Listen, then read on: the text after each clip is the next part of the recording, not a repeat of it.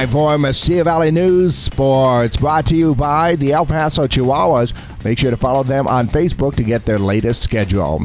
And we start things off with El Paso super middleweight prospect Jorge Tovar seeking a new challenge on Friday night in the Pan Am Center.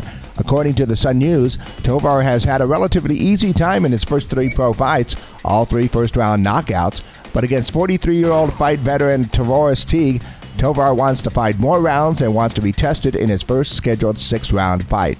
I want the extra experience of going deeper into a fight. It will only help me moving forward, Tovar said. Tovar last fought in March in the Pan Am Center and was scheduled to fight again in June, but a minor hand injury sidelined him briefly.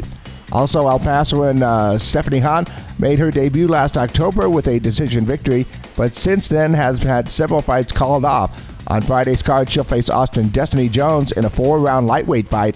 Han is former national amateur champion and sister of world champion Jennifer Han and former fighter Abraham Han.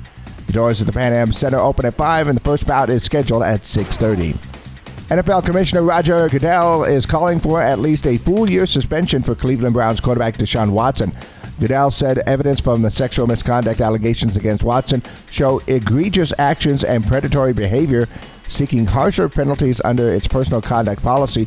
The league last week appealed the six game suspension handed down to the quarterback by a retired federal judge. Former New Jersey Attorney General Patrick Harvey will hear the appeal. There's no timetable on when the ruling will be made.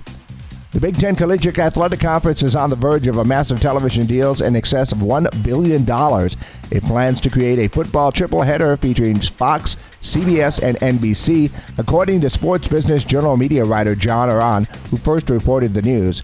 If the agreement goes through, ESPN will be out of the business of Big Ten football and basketball for the first time in 40 years.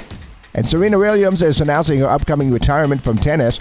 In a piece narrated by her that was published in Vogue, she said, These days, if I have to choose between building my tennis resume and building my family, I choose the latter. In the piece, Williams admitted that she's been reluctant to say she must step away from the game. Williams noted that she's not sure if she'll be ready to win the upcoming U.S. Open, but she'll try to do so.